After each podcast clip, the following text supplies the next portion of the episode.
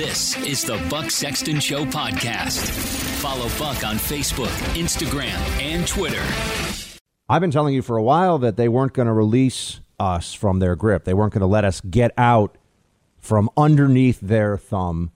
The authoritarian Democrats, so brainwashed, so in love with the sound of their own voices and the ability to tell you what to do, that it wasn't just going to be a function of the caseload for COVID going down, that we couldn't just say, hold on a second, look at mask mandate states and unmasked mandate states or states that didn't require it and see the data and come to the obvious conclusion about what worked and what didn't work. Come to the very clear uh, consensus that so many of these so called interventions and mitigation measures barely worked, if at all, and created enormous costs. That they would look at the data on schools, they would look at what's happened to small businesses and realize that this was a mania, a lunacy that they were all on board with because it meant they could beat Trump. But now we have to actually suffer through the consequences as a country. Now that daylight is emerging in America from this pandemic, we see the full scale and scope of the damage. They're not going to relent. But the big social media companies aren't going to relent either. And they are constantly tracking you. This is a really big problem. You can't trust these companies anymore. I don't trust them. I don't want them tracking me. I don't want them being able to know everywhere that I've gone because they keep that information. They run it through algorithms and it could be used against you down the line. Who knows? There's a lot going on right now in the world of tech that should put you on edge. And so you need to use tech to your advantage where possible to protect your privacy, to protect your online viewing habits. That's why I've got ExpressVPN. This is the most trusted, the best name in a virtual private network you can possibly get. ExpressVPN makes sure that when you search for something online, when you watch a video or click a link, it isn't getting tracked the same way by big tech companies. When I use ExpressVPN, companies can't actually see my IP address at all. My identity is anonymized by a secure VPN server. My data is also encrypted for maximum protection. Don't let these companies get rich off of violating your privacy and also perhaps using what you do against you down the line. You know, you have the wrong thoughts about Fauci. If you're like me, you're already targeted by Facebook, you're already targeted by Google. Make it harder for them. Use technology to your advantage. That's ExpressVPN. This is a must. You have to have ExpressVPN. Download it to all of your devices. This is the company I trust. Stop handing over your data to big tech companies and the government. Defend your rights, defend your privacy with the VPN that I trust for online protection. Visit expressvpn.com slash buck. That's expressvpn.com slash buck to get three extra months free. Go to expressvpn.com dot com slash buck right now. Biden finally emerges to give a speech, addresses the nation, and my lord, was it depressing. I mean, this was the speech in tone, in tenor that you could have expected perhaps 12 months ago from a president, but even then I think it would have been tone deaf. This is exactly what the Democrats have become. Listen to us or else. Don't look at the data. Don't look at your own experience of what's happened in this country. Do what we tell you, or terrible things will happen to you. For a lot of us, we'll look at this and say, hold on a second.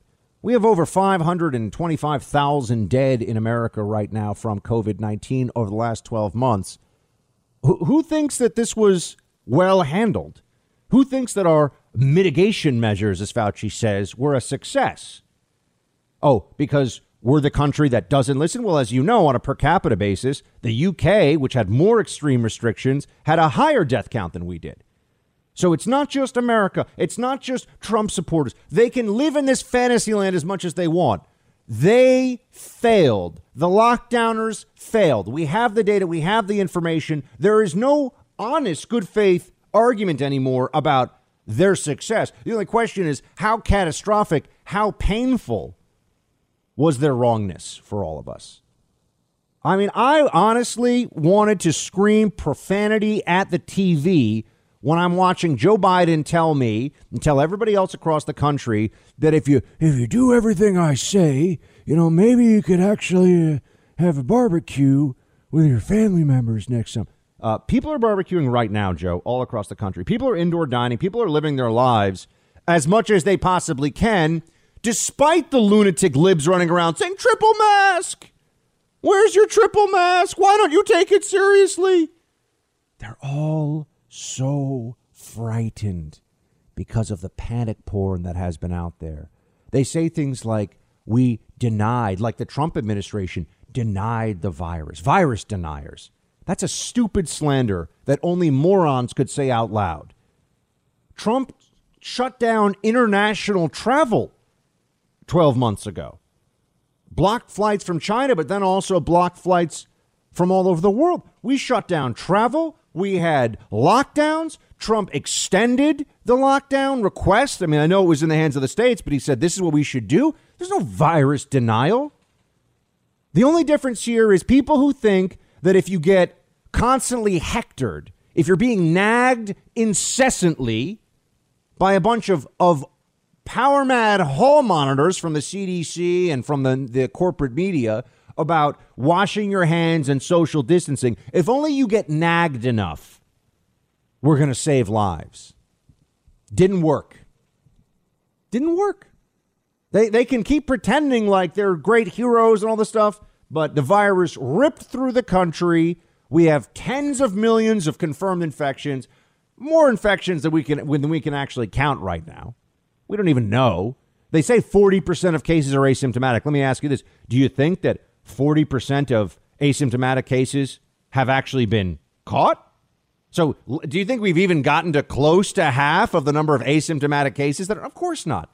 Whatever happened to serology testing? We used to do that. Why did we stop? Ask yourself these questions. All the people that come at me that are so angry, it's really because they're both afraid and they're vain. They think they're smarter than they are. They think they've really thought this through.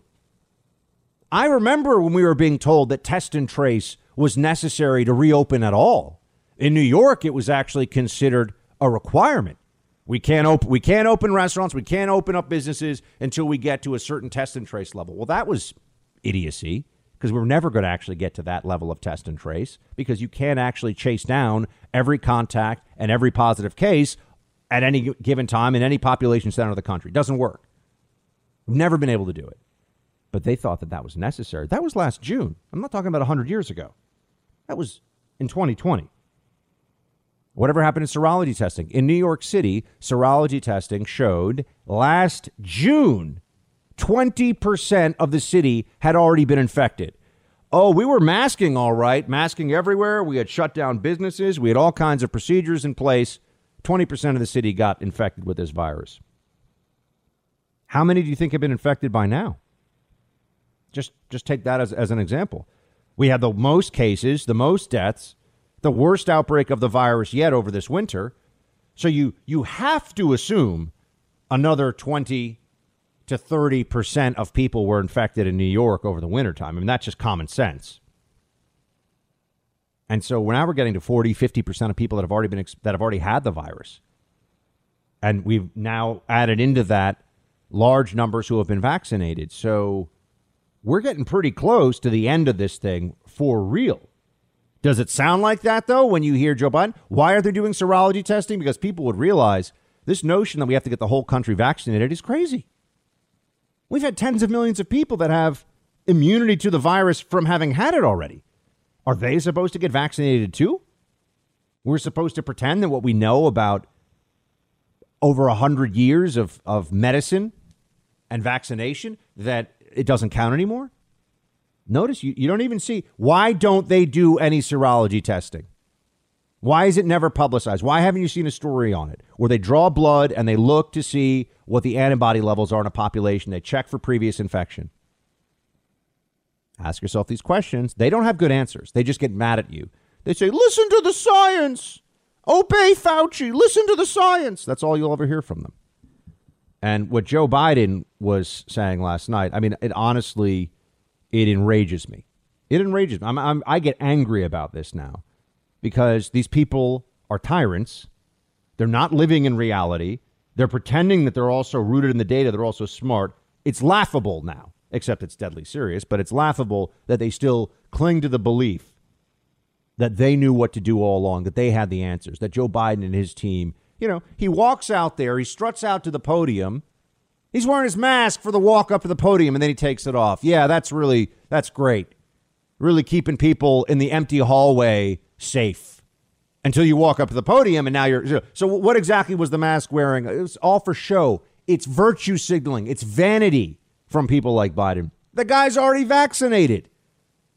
You're still wearing masks after vaccination? I, I want you to remember something.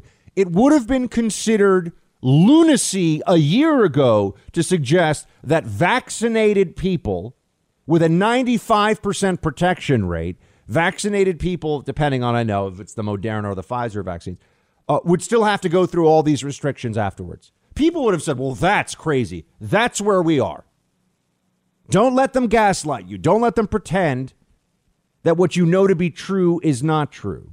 And don't let them get away with stuff like this. I mean, this was where it really reached a, a, a peak of, of mania. Joe Biden talking about what's in your future if you do everything that you're told. Play one. I need you. I need every American to do their part. And that's not hyperbole. I need you. I need you to get vaccinated when it's your turn and when you can find an opportunity, and to help your family, your friends, your neighbors get vaccinated as well. Because here's the point if we do all this, if we do our part, if we do this together, by July the 4th, there's a good chance you, your families, and friends will be able to get together in your backyard or in your neighborhood and have a cookout or a barbecue and celebrate Independence Day. That doesn't mean large events with lots of people together, but it does mean small groups will be able to get together. After this long, hard year, that will make this Independence Day something truly special, where we not only mark our independence as a nation, but we begin to mark our independence from this virus. But to get there, we can't let our guard down. This fight is far from order, from over. As I told the woman in Pennsylvania, I'll tell you the truth. On July 4th, with your loved ones, is the goal. But a goal, a lot can happen. I've been seeing my loved ones for 12 months now. We've taken certain prescri- uh, you know, taken certain precautions at different times, especially in the earlier days when we didn't know more about the virus. And I'm sure that 90%, 99% maybe of those of you listening right now across the country have also not not seeing your loved ones. It's like Fauci and Biden don't actually live in America. They just go from a hermetically sealed box to the green room or, or you know to the, the satellite hit they do on CNN or MSNBC, and then they go back to the hermetically sealed box. They've got to be kidding me.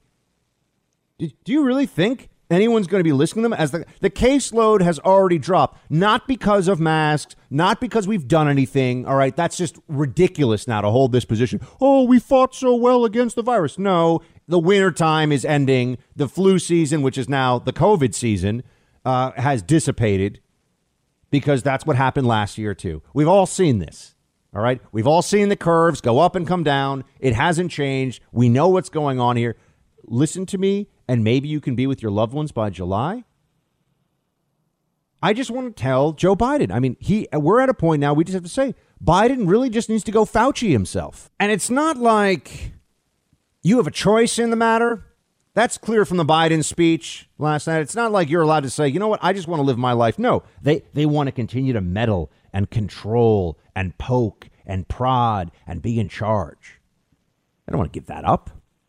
They much prefer this power. They've got other things they have to use this for. They're not done with you. You don't have a you don't have a say in this, America. Joe Biden and the scientists. Think about this. They use the term the scientists unironically. I mean, they're being serious. As if there's some group called the scientists that determine what policy is, and there's no debate, there's no judgment call on it whatsoever. Meanwhile, Dr. Fauci now has to admit, yeah, we don't actually have the science on this, but we're making judgment calls.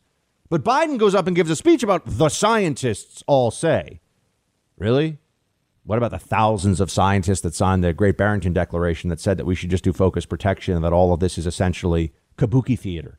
That's right, virus kabuki theater thousands of scientists. They signed their name to it from places like, you know, Harvard Medical School and Cambridge University and places that actually usually get a lot of credibility on the left. Ignored. Ignored.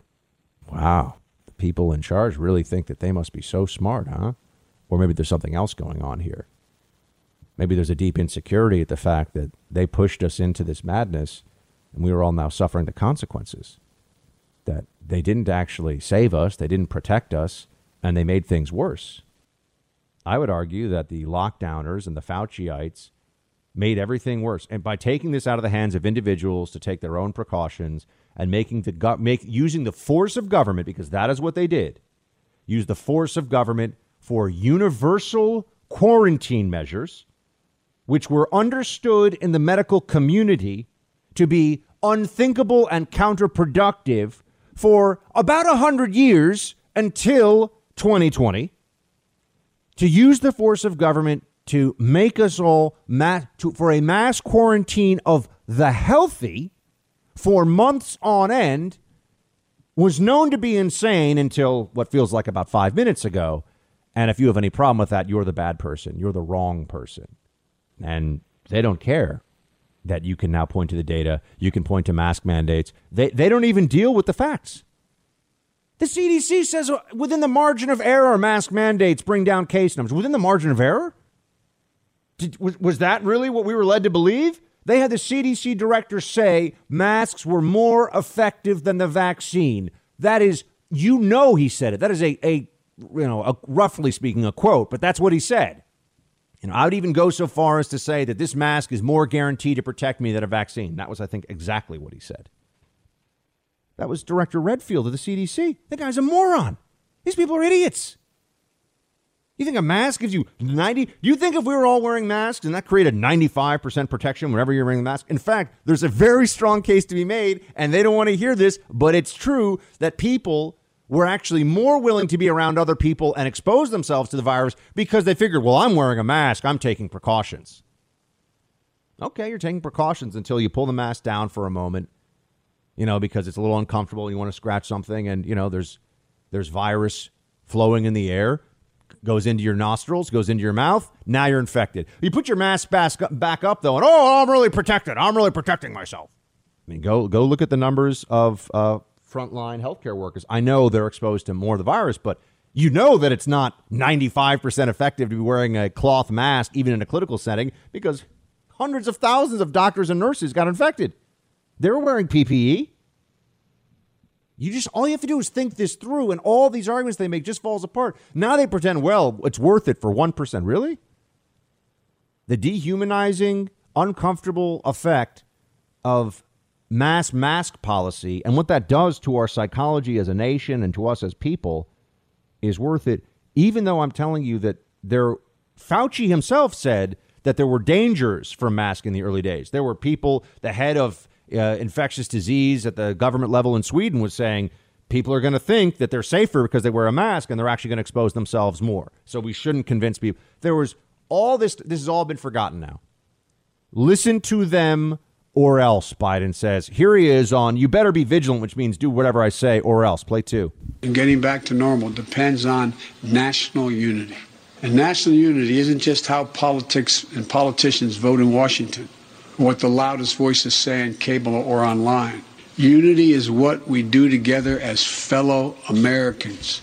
Because if we don't stay vigilant and the conditions change, then we may have to reinstate restrictions to get back on track. And please, we don't want to do that again. We've made so much progress. This is not the time to let up. Just as we were emerging from a dark winter into a hopeful spring and summer is not the time to not stick with the rules. The rules. The rules. The rules are arbitrary. The rules didn't work. The rules, they make them up as they please. These are policies. This is not science. These are judgment calls. This is not a mathematical formula. Uh, you, we either as a, and I know for a lot of you are in places where you feel like, oh, it's, you know, it's pretty normal around me. Yeah, but you know, air travel and train travel and fe- on federal grounds, federal buildings, and a lot of private businesses, national chains, they're all just going to cling and cling and cling to those little little dirty masks we've all been forced to wear that we're sneezing in and coughing in. And it's gross. Gotta wear it all the time. Yeah? Just just ask somebody when, when the next time someone gives you a hard time about it, say, show me the show me the data on outdoor transmission of coronavirus in open air. Show me that data. Show me show me where those cases are. They'll say, well, I believe the science. Oh, I believe the science. They actually don't. This has become a religious belief for people that don't like to read. But nonetheless, whatever Fauci says goes. We'll reinstate restrictions. Oh. Now, you could say the federal government doesn't, doesn't do this, the states do. It's the Democrat Party, folks. What Biden says, every blue state is going to do. And even some of you red states, you know, Governor Abbott in Texas, really weak on this stuff. He's gotten a little better recently, but not much. Some of those red states, highly disappointing. So it's not like you haven't suffered through this too. If you live in a city, if you live in a densely populated part of the country, you've basically been put through this unless you, well, even in Florida, that's not even true. Even in Florida, Miami's got a lot of mask mandates. You know, I had somebody that I was talking to from 10 feet away in an outdoor kiosk tell me to put on a mask to talk to them from 10 feet away outside because it was Miami law. And I mean, and I feel badly for these people because what they're saying is moronic, but it's not always their fault. We've got work to do to ensure that everyone has confidence in the safety and effectiveness of all three vaccines. So my message to you is this. Listen to Dr. Fauci, one of the most distinguished and trusted voices in the world. He's assured us the vaccines are safe. They underwent rigorous scientific review. I know they're safe. Vice President Harris and I know they're safe. That's why we got the vaccine publicly in front of cameras, so for the world to see, so you could see us do it. The First Lady and the Second Gentleman also got vaccinated. Talk to your family, friends, your neighbors, the people you know best who've gotten the vaccine. We need everyone to get vaccinated. We need everyone to get vaccinated? Does that mean children? They think the kids who are at effectively zero risk from this disease need to get vaccinated? Really? Is that going to be a condition of opening schools? And I'm sorry, I am not willing to forget the fact that Kamala and Joe were willing to spend uh, real time during the campaign casting doubt on the safety of the vaccine because it was useful for attacking Trump. Does the vaccine work? Well, you know, you can't really trust Trump, and uh, it's his it's his uh, FDA that's approving it, so that created a lot of mistrust. Now they're they're acting like they're heroes for cleaning up a mess that in part they made by casting real aspersions on the safety of the vaccine in the first place. That came from Kamala, that came from Joe Biden, because that's how ruthless these Democrat politicians are. That's how ruthless they are. Whatever they had to say. And don't ever forget that so much of the media around this was just a function of whatever's necessary to defeat Donald Trump.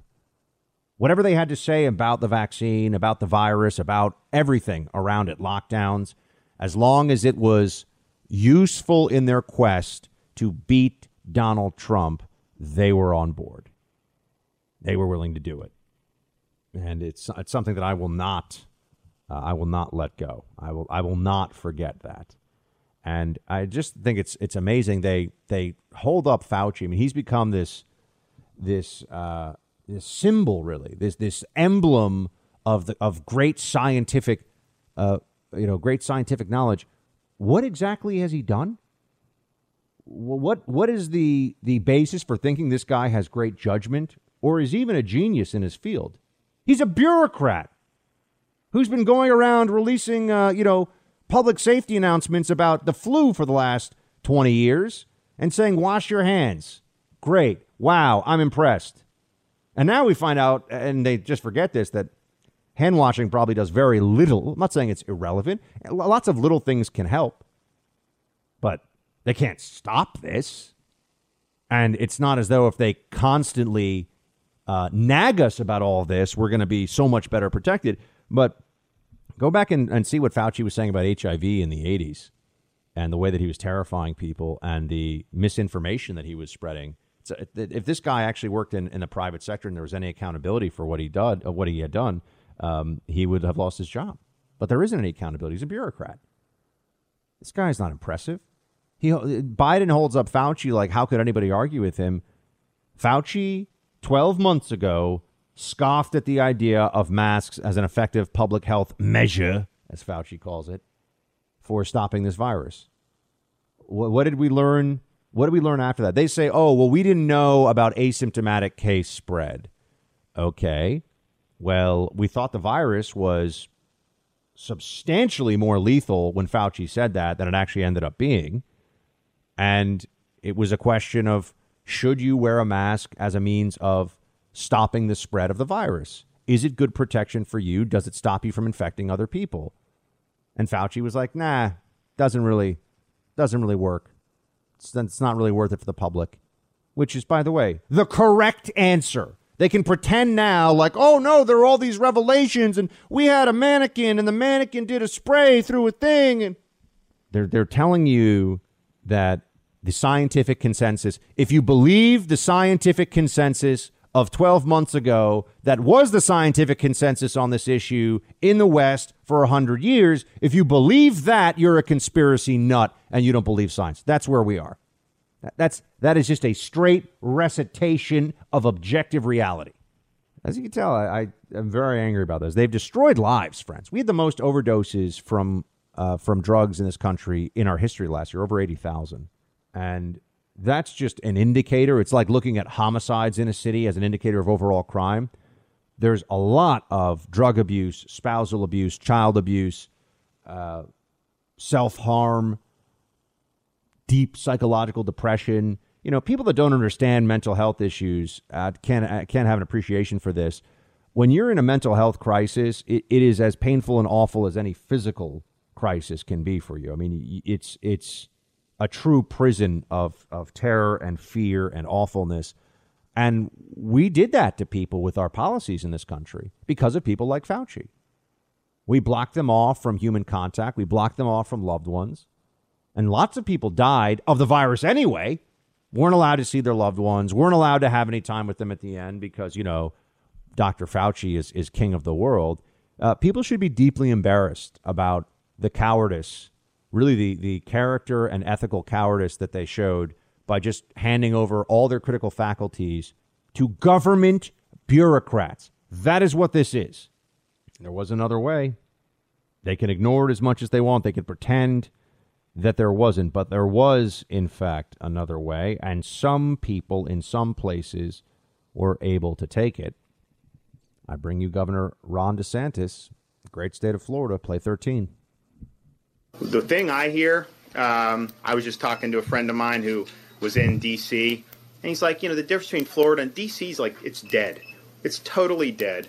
Uh, here, people are living life, they're happier, uh, and things are just, just want to be here uh, compared to that. And, and I think that that has an effect far beyond these nursing homes in there, but I think it's most acute in the nursing homes. So God bless those nursing home residents. They've been through an awful lot over the past year.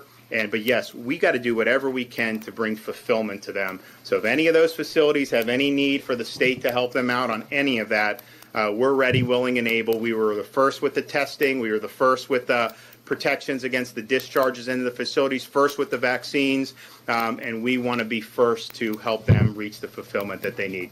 There's so much about the Florida model that needs a lot more attention, but the media won't do it because they were all parts of the of the stupidity, the fraud, and the panic. Uh, there, there has always been this this false this false argument that was made during the pandemic, the last 12 months, by Democrats, by lockdowners, and by some Republicans too. I, by no means do I do I think that this is only uh, Democrats, but it was you know really. If you look at the data, you show Democrats are like I'm going to mask up forever. A lot of them, they're crazy. I mean, they've completely lost all sense of, of proportion and reality. Uh, some of them, not all of them, but um, but when you look at this, the the false argument that was always presented was you either obey Fauciism like he is your God King and there can be no questioning, or you're out there you know, spraying virus in people's faces, virus denier, vax denier, no science, flat earth. You know, this was a total caricature the whole time, a complete and utter fraud. This doesn't. This this is not the the opposite of what they're saying. I mean, rather, this is not the uh, opposition to what they were saying. It's a caricature of the op- opposition was. Uh, it would it was possible to do focus protection in nursing homes and to allow businesses to continue to operate, to continue to stay open, to allow people to be out. I mean, at the beginning of, the, of this, folks, they were telling people you shouldn't go out into public parks. You remember they were shutting down playgrounds. The experts, They were arresting people. You know, they forget about all this now and they don't want to talk about it because it just shows how crappy their judgment is and how full of it they were. Because they were saying that was about the science, too. I mean, this is like the, the, the Democrats with COVID are like a stockbroker who loses you money every time you give him money to invest on your behalf. You know, hey, I'm your financial advisor. You keep losing money. Oh, don't worry about it. this. This idea, if you, I'm an expert, this idea is going to make you the money. You say, hold on a second. Your last five ideas, I've, I've lost everything. Why am I going to? Oh no no no no! What are you talking about? I'm the expert. I'm the expert. Listen to me or else. Listen to me or you're, or you're going to miss out on this big bull market. A lot of Democrats say, all right, here you go. Papa needs a new pair of shoes. You know, let's roll the dice. Let's go for it. It's absurd. The difference here was whether we allowed for individual, localized improvisation, individual choice, and uh, and actually paid attention to what states were, were were functioning well and what states were not under different um, approaches to the virus. Look at California. Look at Florida.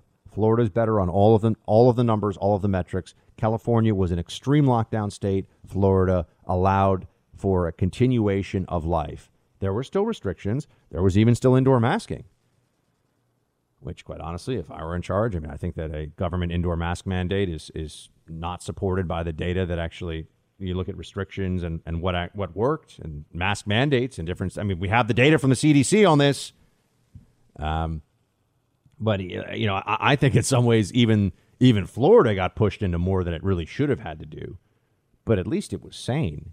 We were shutting down restaurants. We shut down outdoor dining in California. Think about that. You shut down outdoor dining? What? They shut down schools. Why? It's not only that children are at entirely acceptable risk from this virus, which means almost no risk, they don't spread it to adults. And we don't even really know why. But it's very hard for adults to get this from children. They still have schools shut down. Uh, this is a fight that we, we cannot we cannot relent. We cannot let them get away with this. Uh, I know that they think that they're smart. I know the lockdowners, the left, the Democrats, the corporate media s- believe so strongly. They listen to the science. These are people without intellectual curiosity or intellectual honesty who have all become invested in this for reasons that have nothing to do with actually stopping the virus or saving lots of lives, as much as they may pretend otherwise. This is about vanity and virtue signaling and the refusal, the refusal to accept the fact that they were unwilling to take a country first approach to dealing with this virus in 2020 because the first priority of Democrats in 2020 was not beating COVID, it was beating Donald Trump. Well, absolutely. And I think at the end of the day, not only her comments, but certainly comments that the administration has made over the last several days, I think you have to say that the crisis that we currently see is the Biden plan, is what they had in mind all along. Whether they thought that they would get the numbers as quickly as they, they have uh, is up for question, but I think this is their plan.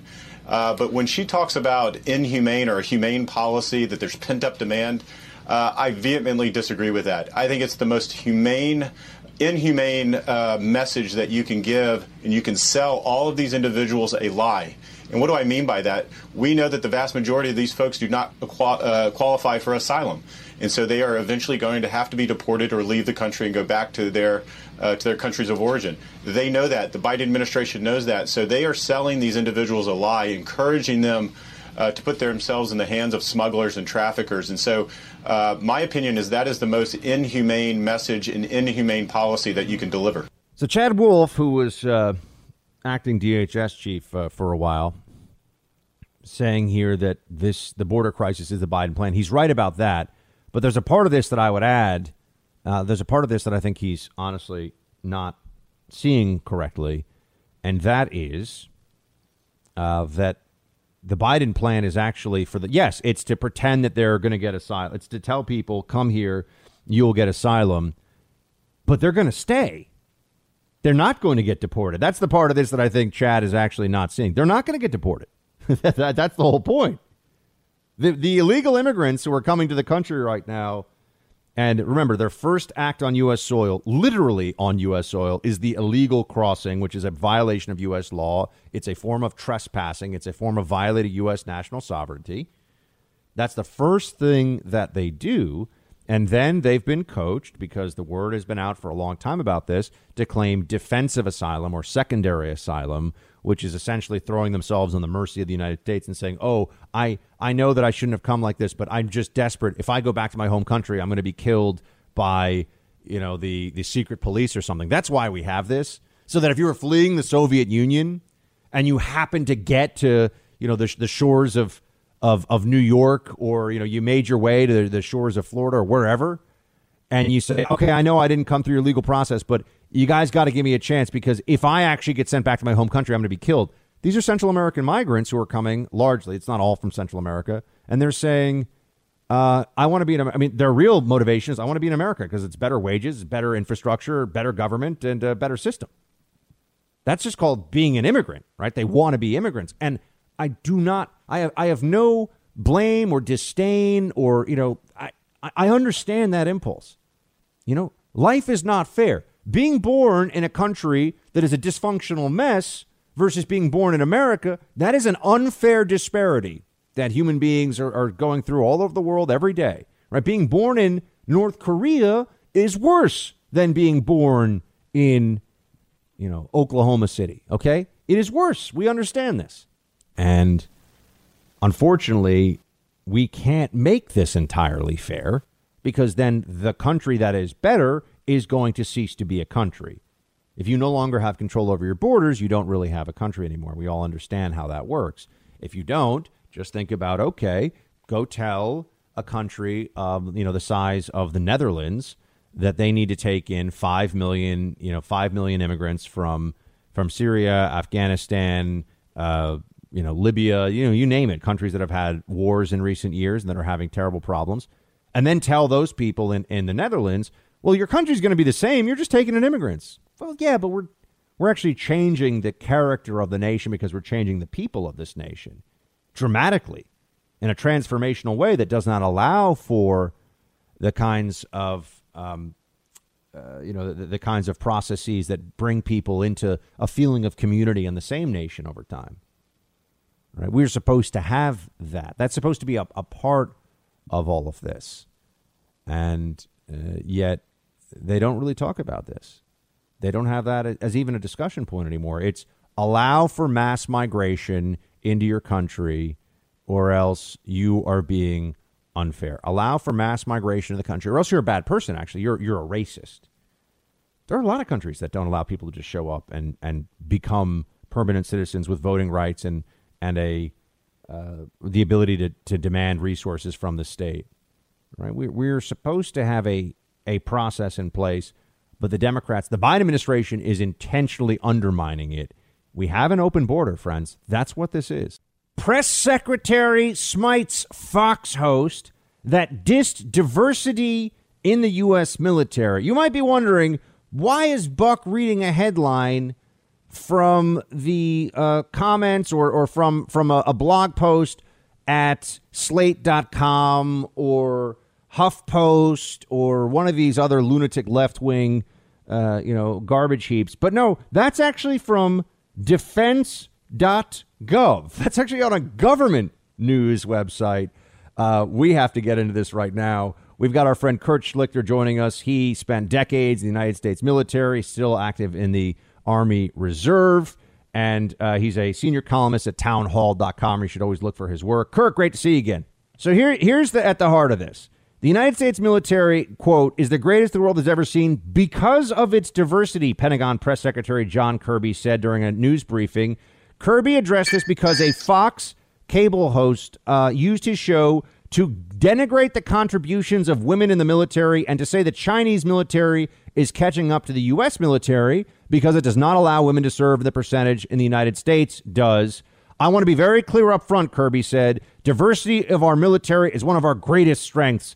I've seen it for myself in long months at sea and the combat waged by troops in Iraq and Afghanistan, and I've seen it right. Yada yada yada. Okay.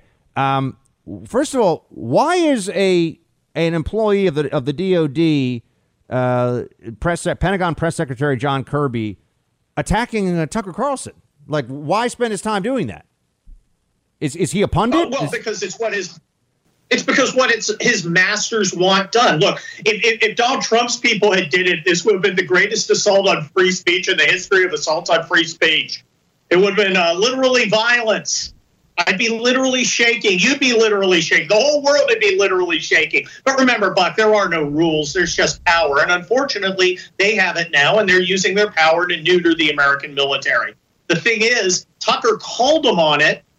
He told the truth, and they don't want to hear it. Now, to actually discuss this, I have to put on my trial lawyer hat because this is a little bit of sleight of hand argument wise. Tucker said, hey, the American military is an unserious organization because we're focusing on things like maternity flight suits and transsexual surgery. This is indisputably true. The Chinese are focusing on killing Americans, which is also indisputably true. Now, they don't want to talk about that because it's indisputably true. So, what they want to do is lie and pretend that Tr- Tucker is running down the contributions of women in the military. That is, again, a lie, and it's a lie told by people who have failed to win a war in the last 20 years. I think that's a much bigger issue um, than anything else. Now, how, how does social justice, I mean, the social justice focus that the Pentagon brass have, you know, what are the ways in which I mean, you mentioned like maternity flight suits. I mean, essentially, what is the you know Tucker was making the argument as as he admit he's he's not somebody who's uh, served in the military, but he's obviously in contact with a lot of people who are, and he's a commentator, and that's what he's doing. He's sharing his his view on what's happening. I also think that uh, you know this is a fascinating uh, new standard where the United States military now, when it comes to Tucker Carlson, if you didn't serve, you're not allowed to have opinions on it, right? I mean, it's supported by tax dollars. It yeah, defends all of us. But but what is the case in your mind that, that Tucker is making? I mean, what do we need to be aware of? Uh, well, Tucker is accurately pointing out that our military is concerned with social justice nonsense because that's what it is and not winning wars. Okay, let's let's review the last 20 years. And I think this is a significant point I made on Twitter last night and uh, most of leftist Twitter collectively wet itself. Uh, I pointed out that Tucker has won as many wars as our present military leadership has in the last two decades, but Tucker has actually lost fewer wars than our present military uh, leadership has in the last two decades. And they don't want you to talk about that. The American military is not ready to fight China. Instead, it's chasing its tail with uh, nonsense about quote unquote diversity, which I want to come back to in a second, and all this social justice garbage, because that's what it is. Let me tell you what diversity is in the military diversity is everybody wearing camouflage. Okay? It shouldn't be an issue. Who you are shouldn't matter. Now, capabilities do matter, and there are realities of uh, differences between men and women that need to be taken into account and need to be discussed. Women and men are different. It doesn't doesn't say anything bad about women, and I resent the implication that somehow pointing out that a 100 pound woman is going to have trouble carrying a 100 pound backpack is somehow an attack on her patriotism. Let me tell you, Buck, when I was a platoon leader in Desert Storm, uh, I, I, ran a heavily armed car wash. Um, so I'm, I'm, wondering if I'm allowed to speak since I wasn't in Delta Force. But we'll, we'll just assume I, I, I fit within the rules of who can talk about the military for now. Uh, when I was there, I had a, a uh, female squad leader who had a photosensitive skin disease, which she hid. Now, that's a big problem when you're in the desert. But she hid it because she wanted to be with her troops. I had to send her home. Her heart, unquestioned. Her patriotism, unquestioned. Her courage, unquestioned and no one's questioning any of that. And it's a lie to get us talking about that instead of the reality that we are cutting, we are trading combat readiness for political correctness. That is indisputable. Tell me we're not slamming destroyers into cargo ships. We are. Tell me we're not uh, uh, uh, driving pilots out of the Air Force. We are. Tell me all American uh, brigade combat teams are ready to deploy. They aren't. Now, there was a story uh, that I saw as well this week, Kurt, that was a, a war game exercise. I'm sure you saw this too about how it would go I right did. now if the U.S. had to had to fight a, a straight up force on force war against China, not a cyber war, a you know guns going boom boom war, and it didn't come out well for the U.S. No, it, it, it didn't. Uh, what, and they don't want to talk about that. The simple fact is the Chinese have built up their military. We have weakened ours. We have weakened ours because we have gotten away from the basics of uh, military leadership and military culture. I I, I consider uh, the, the the fact that we have not built up our navy to be a critical fact. I think a worse fact for America is that we have not demanded that the officer corps focus on war fighting instead of this political correct garbage. I mean, we've got Raytheon's own Lloyd Austin is now the uh, you know Secretary of Defense, and his big thing is making sure everybody thinks exactly the same way, just like Joe Biden. Well, to the extent Joe Biden thinks and isn't told what he thinks, uh, and, and, and rooting out conservative people within the military. They call them extremists. That's another lie. But uh, the, the, what the military should be doing is preparing to def- deter our enemies or defeat them in high intensity combat. It is not ready to do so. This failure of leadership, uh, and I'm terrified of this, Buck, this failure of leadership is going to lead to a disastrous engagement where thousands of Americans die unnecessarily because they are not well trained, not well equipped, and not well led. This is, I am not happy to say this. I am not excited to say this. This makes me sick to my stomach. And you know what also tears me up? After 27 years in the military, and I loved it, I no longer recommend people join the military. Somebody says, Should I join the military? I'm like, Stop. You need to really think. You know, if you do, that's great. Do I think the military is a uh, organization that's going to uh, uh, treat you correctly? No, I don't. I do not think it is. How did this? And we're talking to Kurt Schlichter. He's a senior columnist at Town Hall and an Army veteran. Uh, so, Kurt, how did we get to this point in your estimation where, where you're now saying this? I mean, this has got to be, for somebody who spent over two decades serving, uh, this has got to be something that's tough for you to say. And I know there are others, I've even talked to you with others who are military oh, yeah. present where we were discussing this, who feel very much the same way. I'm sure you're talking to guys who are on the inside, guys and gals who are on the inside of, of the DOD who feel this way. How did we get to this point and how do we get out of it? Well, look, Buck, a commander, uh, uh, troops do what commanders check.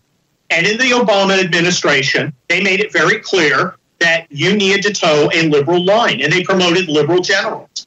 And people down the line understood that, and that's what they enforced. So now you see these, uh, uh, now you see these bizarre reading lists, you know, for uh, uh, for, for of all these commanders, and it's all full of this racist garbage.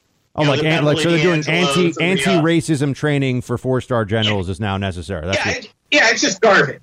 And they all do it. And why did they do it? Because that's what was rewarded in the Obama administration. Why didn't Trump do anything about it? Because, unfortunately, like many civilians, he, he was impressed by the military and deferred to the generals and didn't go in and change it. This could change tomorrow. This could change in a heartbeat. You need a conservative president calls in the chairman of the Joint Chiefs and says, here's how it's going to be. And if it isn't, I'm firing you. And then I'm going to fire everybody in the chain of command. And I'm going to retire you or send you to Nome, Alaska to hand out volleyballs. And you, you put a couple figurative heads on pikes, and the military will conform.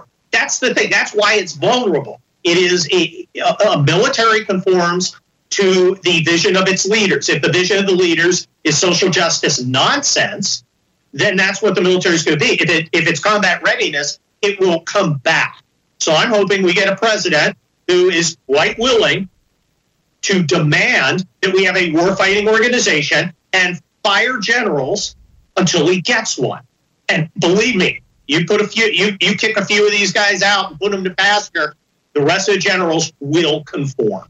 Kurt Schlichter, everybody. Go to townhall.com for his latest column. Follow him on social. Kurt, always appreciate it, man. Thanks for being with us. Thanks, man. And what we know is that uh, we need a federal solution. Um, guns don't respect state borders. In New York State, 75% of the guns that are used in crimes in that state are bought outside of New York, in states with less strict gun laws, where criminals can buy a weapon without having to go through a background check. And so, in order to protect all of America's children, uh, we need to pass universal background checks and close the Charleston loophole.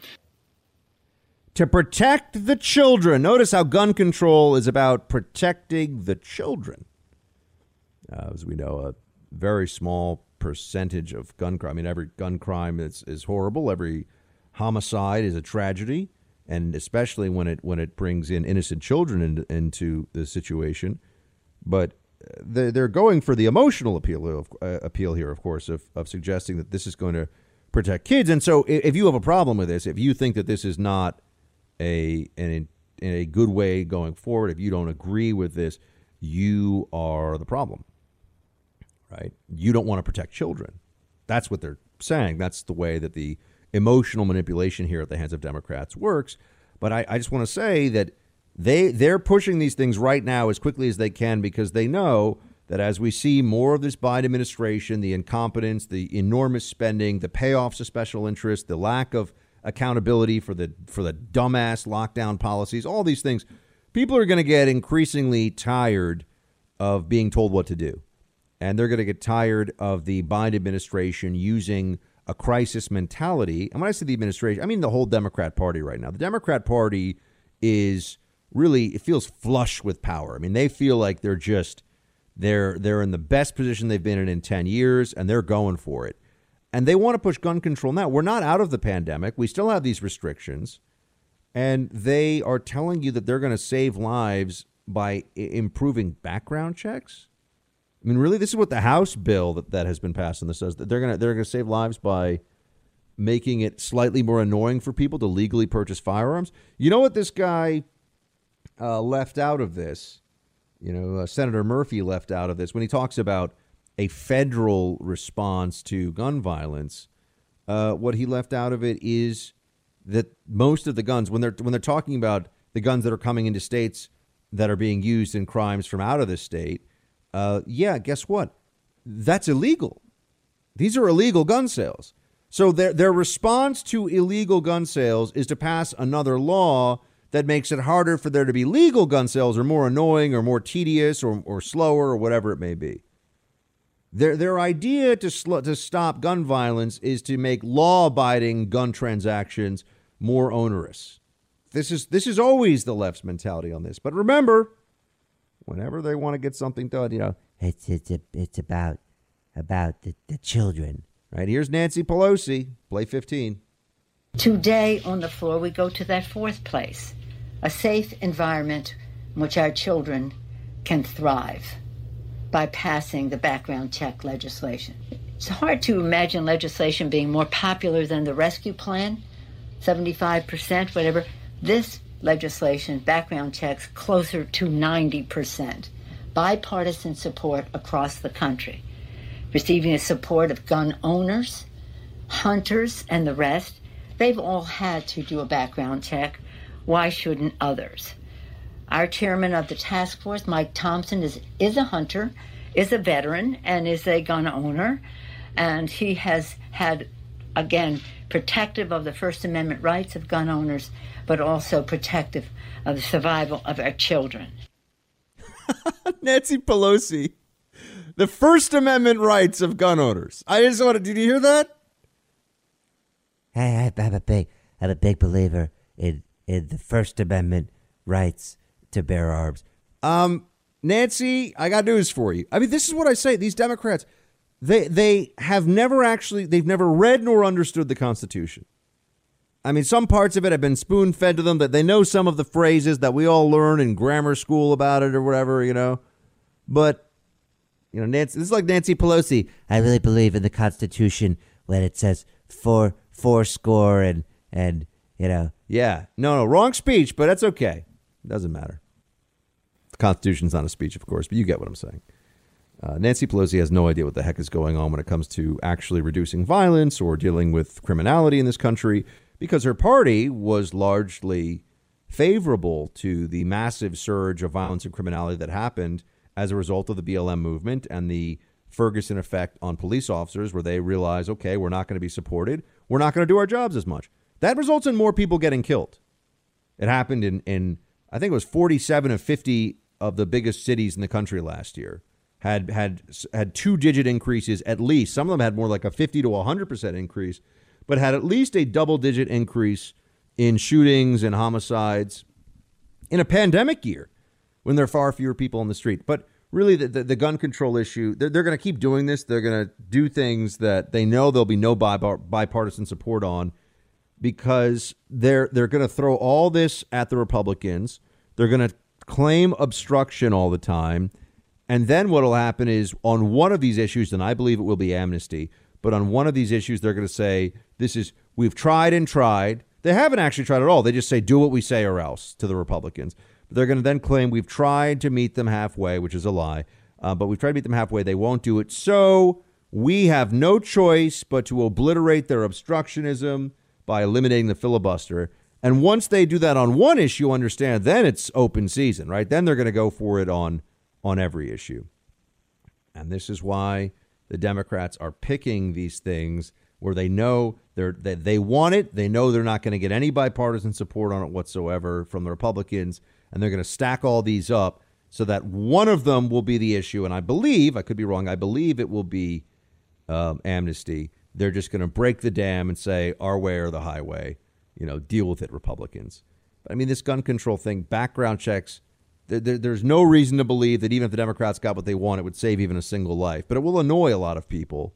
And it does show the incrementalist approach to restricting not your First Amendment right, Nancy, your Second Amendment right. Cuomo in some increasingly hot water. The governor of New York now has more allegations against him. Six last time I counted, and they're getting more serious. Uh, some of them even more serious, involve actual uh, unwanted touching, groping allegations out there. And then there's also the nursing home scandal, which I still think is by far the biggest problem that he has. But the Democrats don't want to focus on that one, of course, now that it's the media. Our friend Pedro Gonzalez is with us now, assistant editor at American Greatness. Pedro, thanks so much. Oh, always a pleasure to be here. So, what you've got a piece out on the Cuomo situation. Tell us how, how you're seeing it, because I will say, people that I know who understand New York uh, pretty well, New York politics well, are saying that they're actually now crossing over into maybe he's not going to politically survive this. Right.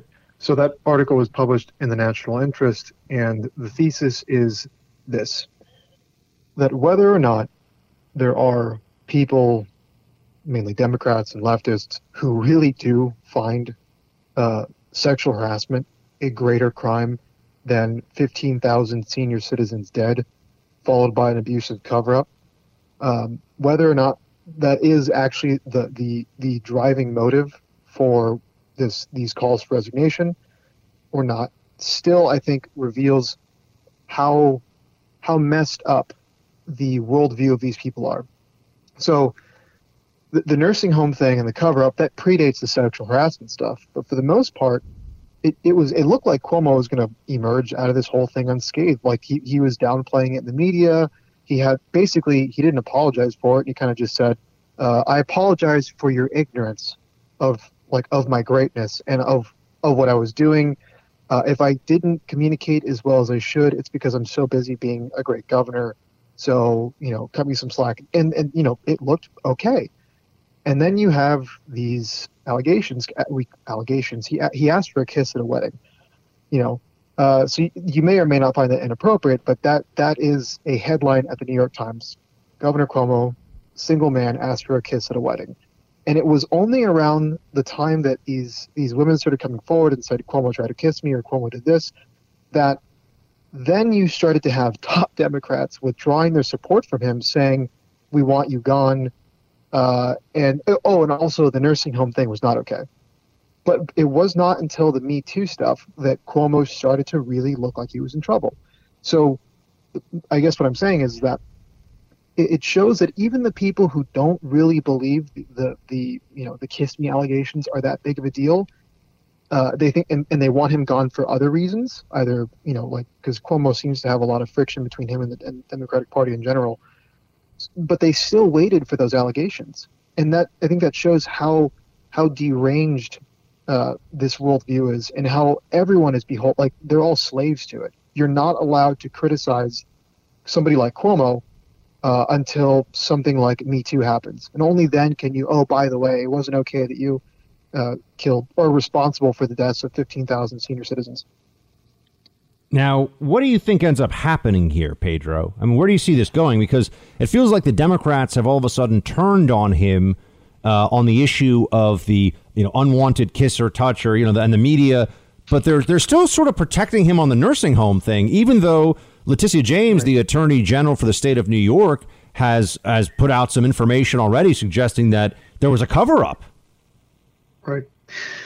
Well, I think it's not beyond the pale to say that he's going to survive this because uh, people seem to survive almost anything these days, especially Democrats. If you're on the left, your chances of of survival in a in a situation like this are much higher than they would be for I think a Republican.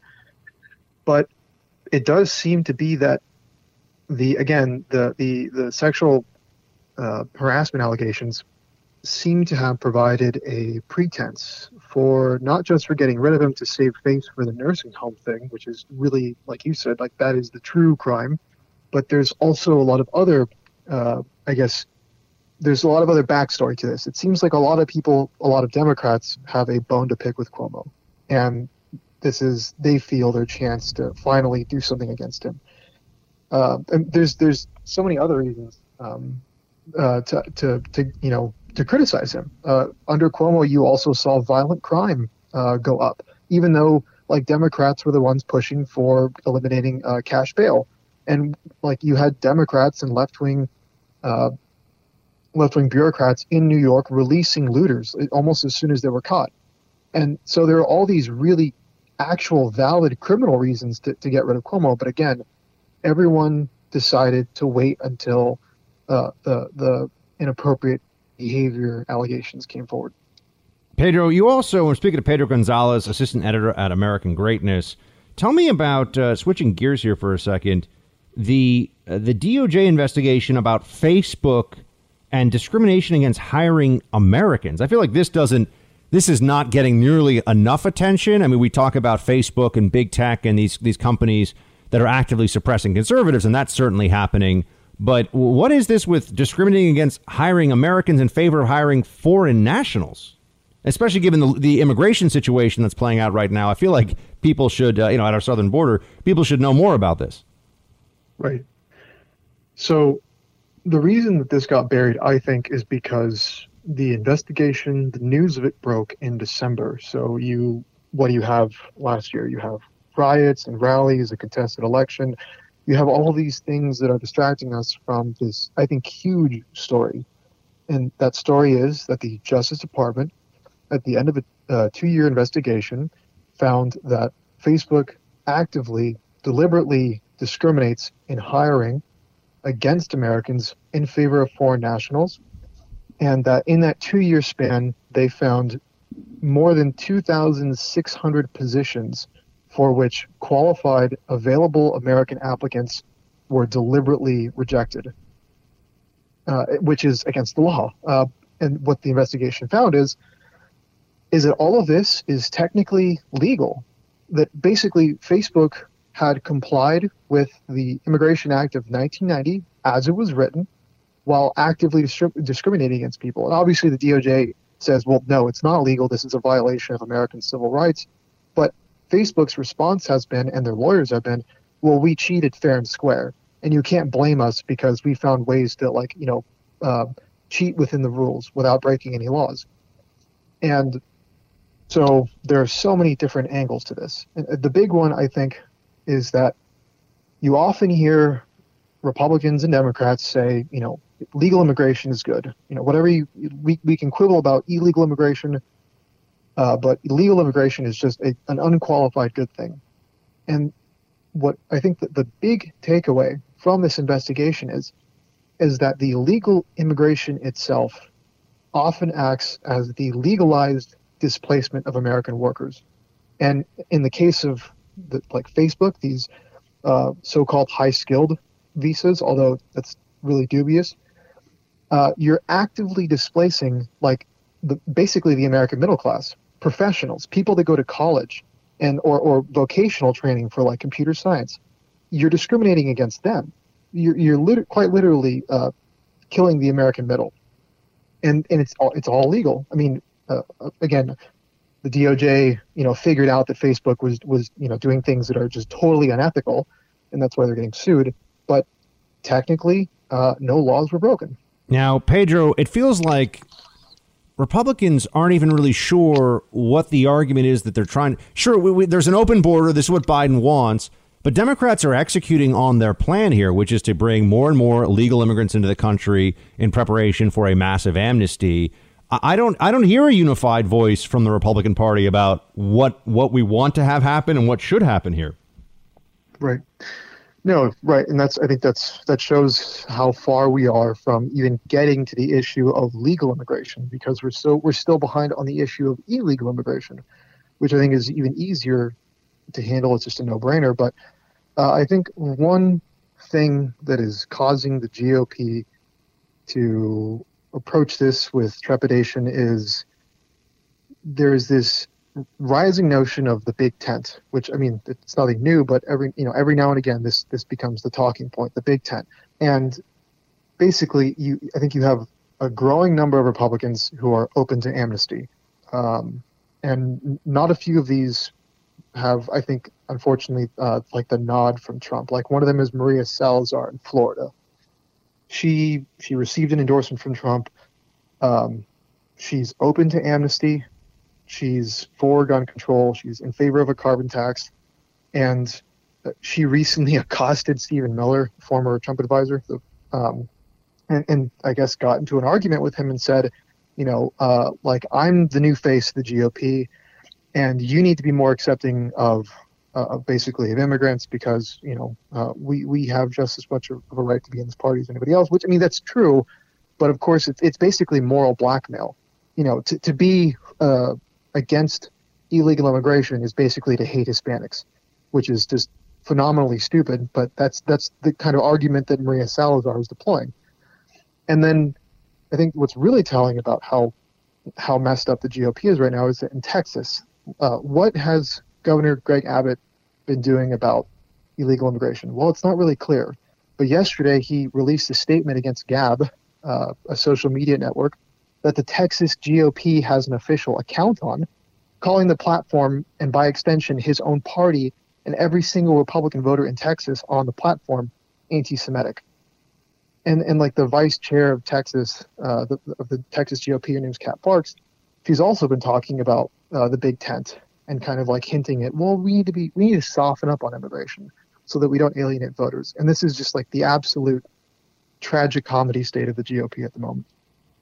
Talking to our friend Pedro Gonzalez at American Greatness. Go to AmericanGreatness.com for his latest piece. Pedro, always appreciate uh, appreciate your perspective, man. Thanks so much for joining. Oh, always a great time. Thank you. Well, I think there's been a lot of confusion about what's been happening at the border um, as it relates to um, people who are coming across um, and what happens uh, when they come across. And I know Governor Abbott down in Texas has uh, has uh, expressed some of his concerns, and many of those have not been based in facts. So let me go through a few of those because I know we're all interested in facts around here. Uh, one. Uh, Governor Abbott has referred to what's happening at the border as open borders, as us having an open borders policy. That is absolutely incorrect. Uh, the border is not open. The vast majority of individuals uh, apprehended or encountered at the border continue to be denied entry and are returned under, under Title 42, as we've already mentioned. Uh, also, he has suggested that uh, we are not vaccinating CBP officers. Uh, again, we like to deal with facts around here. There's no higher priority than the health and safety of our federal workforce. And the Department of Homeland Security and CBP has been clear that uh, currently more than 64,000 frontline DHS employees, including members of U.S. Border Patrol, have received a vaccination. Wait, so 64,000 people in DHS what percentage? I, I just since she's going to be miss numbers here, I want to ask Psaki Bomb. Okay, well, how many border patrol agents have actually been vaccinated? Because that's what the that's what the issue was. It wasn't DHS, which is enormous, a giant bloated bureaucracy with hundreds of thousands of employees. Uh, which, how many people? How many of them are in border patrol? You know, you, you don't get to say, you know, if if I told you, oh, uh, you know, no one in the Marine Corps is getting vaccinated these days. That's a problem. You said, well, there are a lot of people in the armed forces who have been vaccinated. I'd say, well, okay, but what about what I said? The Marine Corps are they getting vaccinated? At what rate? Right. And by the way, that's a totally uh, that's just an example situation. I'm obviously not saying that's what's going on. Um, but that's that's one way that Psaki can avoid looking at the actual numbers here. But this notion of the open border, um, we're seeing this happen. I mean, they're they're gaslighting, and we see what's going on. If everybody arriving at the border was being turned back, do you think that people would be arriving in the border? The numbers are are we making up the videos that are circulating all over the internet now of hundreds of people streaming and walking right across the Rio Grande? Uh, they're coming right in right? The Rio Grande, whatever. Uh, you know, they're coming right in. And uh, what, what is this? We know why. Because they claim asylum and then they get released in the interior of the United States. A majority of the people are being turned away? What, uh, explain this to me. I mean, this is fascinating. This is the White House press secretary. They always claim they're about facts and truth. If a majority of the people are being turned away, okay, give us the numbers, give us the data. What are they won't though? They say, oh, no, you got to go somewhere else for that. And we, we don't have that number right now. You got to go to DHS for that number. Well, then how can they know if a majority of the people, a vast majority, I think is what she said, are being turned away? They're lying to you, folks. They're lying to you because this is a this is a problem right now. It's so obvious what's going on. And what is an open border? An open border is one in which people can just come with a a belief that they'll be able to stay in a country. That's what's going on at our southern border right now. I mean, yeah, there's if you show up and they have you in the system as like a mass murderer or something, I'm sure there are some circumstances where they're not going to let you into the country uh, at all. But overwhelmingly, it seems if you just show up and say you're fleeing a violence, you have a credible fear, you're going to get to stay in. That's why they're all coming. If they were all being turned back, they would stop coming. We've already run this experiment. We've seen how this plays out. But also, they won't. They won't even admit that it's a real crisis. Play 18. Now, today, there are over 3,700 children, unaccompanied migrant children, in Border Patrol custody. They're spending, on average, over 100 hours, four days, in these facilities that are jail like facilities not meant for children. So, how can you say that's not a crisis? Well, I think what uh, Ambassador Jacobson and Secretary uh, Mayorkas were conveying, and what I've conveyed, is it, it doesn't matter what you call it, it is an enormous challenge. Well, then why not just admit that it's a crisis, right? It doesn't matter what you call it, but we won't call it the thing that it obviously is. This is a classic Democrat moment. It's amazing that Jen Psaki is the White House press secretary. It honestly is. Really? I mean, look, there have been some Republican White House press secretaries too that I thought, you know, we're not very, we're not very competent at the job. But this goes to show you. But you know, you just got to be up there and keep on spinning, keep on spewing the nonsense. It does matter what you call it because the public's attention on this changes depending on what the description of the situation is. And she knows that, which is why she won't call it a crisis. We're not dumb. We understand what's going on here. We see what's actually happening here. So I just wish there would be a little bit more honesty from the Democrats, but we know that's not going to happen because there now is their window. They view it as this is when they can get away. The American people, they, you know, the, the Democrats won this election. They did all these shenanigans. They convinced people that Trump, you know, basically created the virus himself and was, you know, they, they had all this stuff, all these lies, all these promises.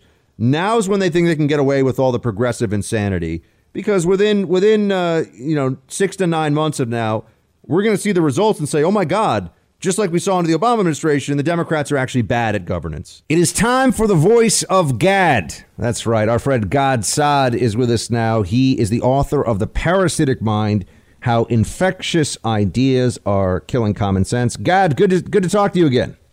Thank you so much for uh, chatting with me. Yeah. I mean, this is a time when it, it seems that ideas killing common sense, it's happening more now than ever before. We're getting rid of cartoons. We're pretending that there's no real biological difference between men and women, that this doesn't even matter in sports or in military combat roles, that uh, we, we, it just, there's all this out there that people that believe there is such a, such a thing as common sense would have to say, this is contrary to that. What is going on? Right. So the general idea is that there ha- there's a bunch of idea pathogens that were spawned on university campuses maybe 40, 50 years ago, each of which eradicates part of our edifices of reason. And so that's exactly what I explained in The Parasitic Mind. I basically argue that very much the way we today have the COVID pandemic, we've had a raging pandemic of the human mind whereby these parasitic ideas have completely removed our capacity to recognize that there is such a thing as the sun above us, that there is left, right, down, up, down, that there is such a thing as women menstruating. And so each of these dreadful departures from common sense comes from a different idea pathogen. So maybe I can discuss a few if you'd like. So postmodernism, for example, is arguably the granddaddy of all idea pathogens because it purports that there are no universal truth. There's no objectivity. We are completely shackled by our personal biases. Where does this come from? I mean, give us a little. For a lot of folks, we'll, we'll hear the term postmodernism, which even a, as a term, it sounds kind of bizarre. What what is modern and what is post? Like, I mean, you know, where do, where do we put this in the in the uh, timeline of the history of ideas? So, just to give us a little sense of where does this come from? Yeah, so I mean, a lot of the original famous postmodernists were French intellectuals, so Jacques Derrida, uh, Jacques Lacan, Michel Foucault, and in their in each in their own way, they wanted to contextualize truth within some relativistic framework, right? So uh, Jacques Derrida argued that you know language creates reality, and therefore this is what he called deconstructionism. You deconstruct labels and language because that's what creates reality. There's you know there's no reality outside of the language that is used to describe reality. And so this kind of framework might be appropriate when you're you know studying some literary narrative or some art movement, but it becomes problematic when it becomes an epistemology, right? The scientific method is liberating and is the grand epistemological tool that we use precisely because it offers us a very unbiased way by which we adjudicate hypotheses, right? Well, postmodernism comes along and serves as a form of intellectual terrorism, right? I always analogize the 9 11 hijackers who flew planes onto our buildings are akin to the postmodernists, except that the postmodernists, postmodernists are flying planes of BS into our edifices of reason. So it's complete nihilism, it's complete lunacy. So that would be one example of how you can get an idea pathogen. Do you want me to discuss other ones? Yes, of course. Take us through the idea pathogens. Right. So, for example, take now uh, militant feminism. Well, it starts off as a laudable idea. Equity feminism is something that you and I would certainly agree with. Uh, men and women should not be somehow different under the law. Uh, and of course, we would agree with that. The problem is that in the service of that laudable objective, militant feminism comes along and it metamorphosizes the original good idea into the following there are no innate sex differences between men and women. All sex differences must be due to the patriarchy, must be due to toxic masculinity, must be due to social constructivism, which itself is another idea pathogen. So we negate truth in the service of a laudable goal. And I argue that I could chew gum and walk at the same time. I could completely get behind the pursuit of laudable social justice goals without ever ceding a millimeter of truth in that service. So, what now are the other uh, idea pathogens that are driving us to this cancellation frenzy? Uh, well, so the cancellation frenzy comes from several mechanisms, one of which, so here I analogize, if you look at ISIS, for example, most of the people that ISIS killed were not non-Muslims, or as they say, the kuffar, the infidels. Most of the people that they killed were fellow Muslims who weren't Muslim enough, or at least according to them, weren't puritanical enough in the pursuit of their faith. Well, that's what happens with progressivism. It, it, I don't need to go after those mean Trump supporters. I could turn inward at my progressive club and start canceling those who are not woke enough. So it's it's a reflex that you see in all sorts of totalitarian ideologies where it's I call it a form of orgiastic self-cannibalism, the the proverbial, you know, snake eating its own tail. So I think this is what ends up happening with the cancel culture, right? J.K. Rowling, the the Harry Potter author, you would have thought she had the full bona fide credentials as a progressive. Well, guess what? Once she said the horrifying statement that only, you know, what do you mean, women menstruate. Isn't that what we call them? Women.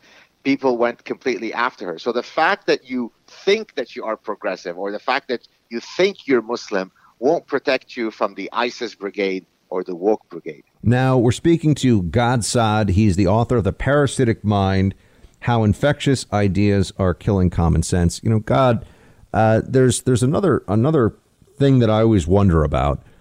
You know, virtue signaling and and and a, and a kind of intellectual vanity seems to me to be the most uh, the most apparent reason for a lot of why people push this stuff because it, it seems to me that you can have a very cheap source of of patting oneself on the back. Or this is and examples of this would be doing things like putting the black square on your Instagram, right?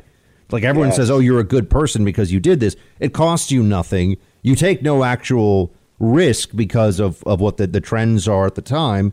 Is that what's pushing this? Why do people want to do this? What what, what is Yes. the appeal? You know, parasites sneak into your system often say through your food, and so that's how they get there. But this is like people. It's almost like people are saying, "No, give me the parasite." Why?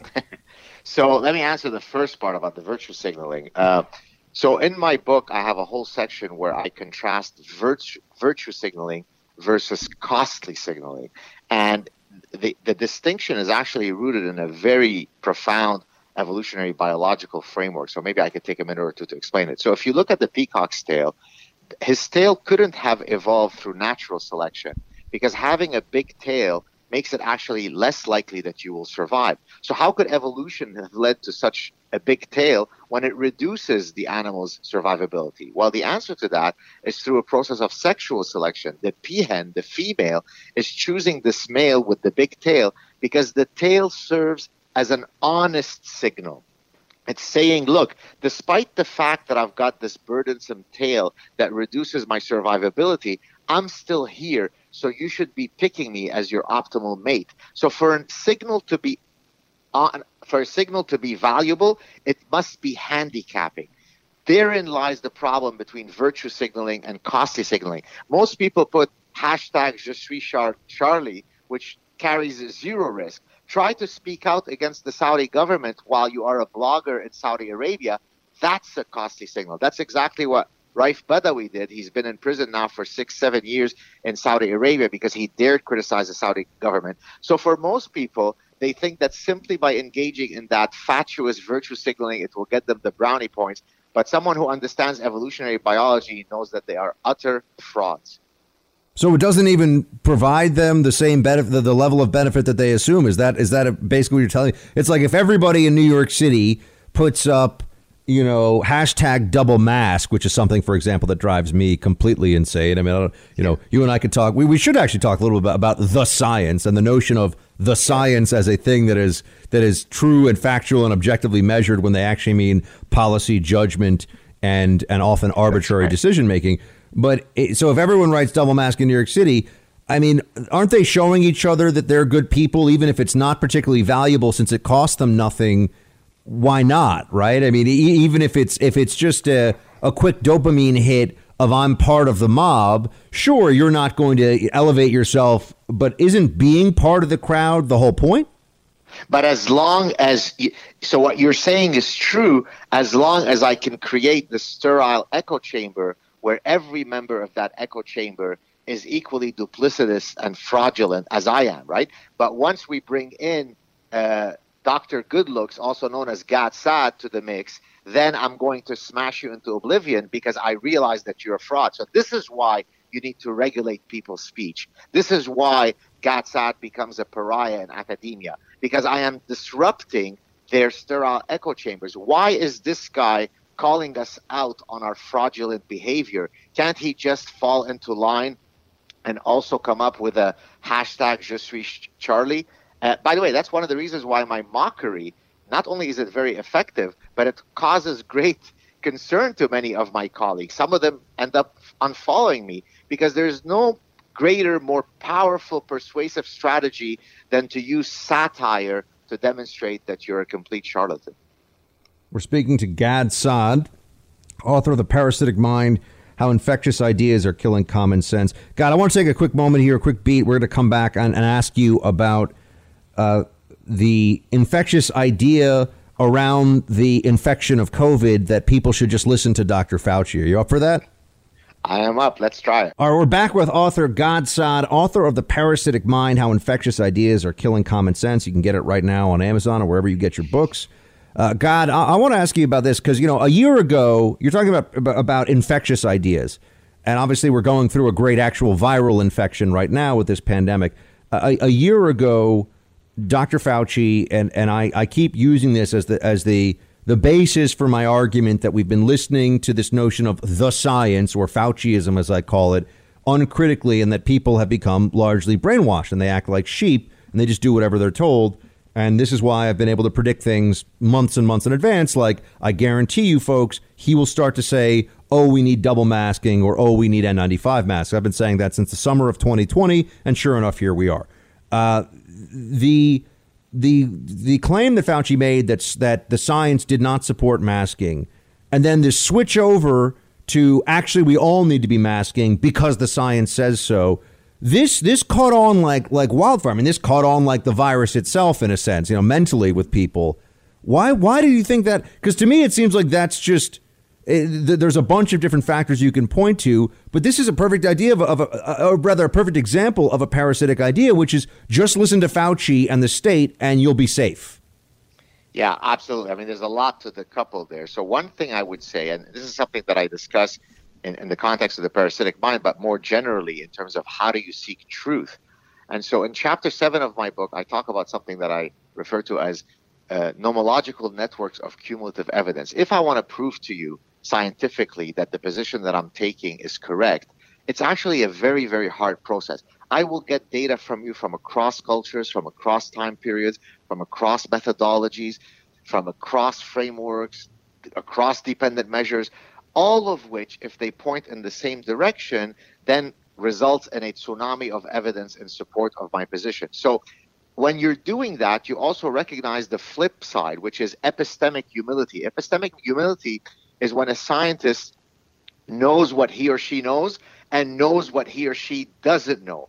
The problem with Fauci is he's got zero epistemic humility, right? So, in other words, he he always pronounces positions that are going to have gigantic downstream effects on hundreds of millions of people, even though on Monday he said A and then Tuesday he says not A. Now, most people follow because, you know, he's wearing the proverbial white robe and so if Lord His Eminence Fauci says uh, skip, then we all skip along. It becomes a fast and frugal heuristic for us to organize our lives. Not unlike, by the way, how religion achieves the same thing. If my imam or my rabbi or my priest says you have to do this, I don't question it, I do it. Well, now we do have a grand priest of quote science. His name is Fauci. So shut up and obey, Rube. Yeah, that's that's what we see happening, and it's been happening now for many many months. And and I also think that that one problem I, I wanted to broaden this out a little bit, but but the Fauci point I think is is an example of it, and that is that people when you tell them that they have what what you what you describe as a parasitic idea, I think there's a sense of of I don't know vanity is the right word, but perhaps uh, an arrogance that that turns into a delusion oh, I'm not caught up in an idea that doesn't make any sense, that isn't supported. I'm too smart to be fooled in that way. Exactly. I, look, uh, the capacity for human beings to engage in self deception is infinite. I'll, I'll, tell you a very quick story. I walk into class. I haven't done it in a few years, but I used to wait, come to class and I would ask students to pull out a paper and then write down whether they think of themselves as below intel- below average in intelligence, average in intelligence, or above average intelligence. And I would ask them to do the same thing regarding their looks. Well, it turns out, Buck, that my students are always supermodel uh, Einsteins. Meaning what? They all, we tend to have an erroneous sense of ourselves, right? Now, and to some to some extent, that's a good thing. You want to kind of walk around life with a chip on your shoulder so that you could tackle life's challenges. But as you pointed to in your original question, people have this uncanny ability to self deceive. Oh, no, no, I couldn't be engaging in faulty thinking. I'm too smart for that. Therein lies the problem, and that's why you need to be reading the parasitic mind. Give us uh, just what what the the case. You, have got a couple minutes here, uh, Gad. The case for optimism about how our society can get through this. I, I won't even say will, but can get through this because right now it feels like the bad guys are winning. It feels like the yes. parasitic ideas have taken. You know, parasites like to stay on a host. they don't like to kill the host usually because they want to continue to feed off of it. It starts to feel like the parasitic ideas in our society could actually kill off a free society like America. Uh, look, there are a couple of things that might sound cliche-ish, but they're actually quite profound because most people are unable to meet the challenge. So let me give you a couple. Number one, don't subcontract your voice to others. In other words, a lot of people will say, "Well, I don't have your uh, fancy professor- professorship. I don't have your big platform to affect change." Well, I understand that, but you don't have to have a large platform. You could still affect change within your unique sphere of influence. If your principal starts uh, imposing insane teaching lessons at your uh, kids' elementary school, intervene, write an email, request to see them. If your friend says something on Facebook that on Facebook that is completely insane, challenge them politely. If your professor says something that you think is wrong, challenge him or her politely. In other words, we all have a voice to affect however big or small a change that, that we can. A second thing that you can certainly do is what I call activate your inner honey badger. The honey badger is an extraordinarily fierce animal. It's the size of a small dog, and yet it could withstand an attack of six adult lions. How does it do that? Because it's insane. It is so fierce that nobody will approach it. Well, you need to have that same sense of ferocity when it comes to defending your principles if they are well articulated and well reasoned. This is why, you know, some people ask, well, how come you're not cancelable, Professor Saad? Well, because I'm a honey badger. If you come after me, you better not miss because I'm coming back after you 10 times harder. And so there are reflexes that we can foster in us so that if in unison we all stand up together, by next Tuesday we'll destroy all the parasitic ideas. If not, it'll be a long, long train ride to hell. The Parasitic Mind How Infectious Ideas Are Killing Common Sense. Our friend Gad Saad. Gad, appreciate it, man. Thanks so much for joining us, and everyone should check out the book. Thank you, buddy. Great talking to you. Cheers.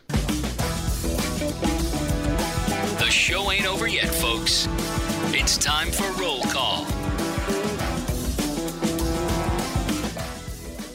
Producer Mark, you ready for the weekend, my friend? What tell tell everybody what's on the producer Mark uh, you know list of, of awesome things that he wants to do? Uh, I'm gonna celebrate St. Patrick's Day. I'm not Irish at all, but it's an excuse to be with my friends and drink. Isn't that is that this weekend? I think no, it's, like Wednesday. Something like yeah, that. it's like the Yeah. seventeenth, I think, Yeah. isn't it? Yeah. Doesn't matter when you celebrate. It's just an what- excuse to celebrate, Buck.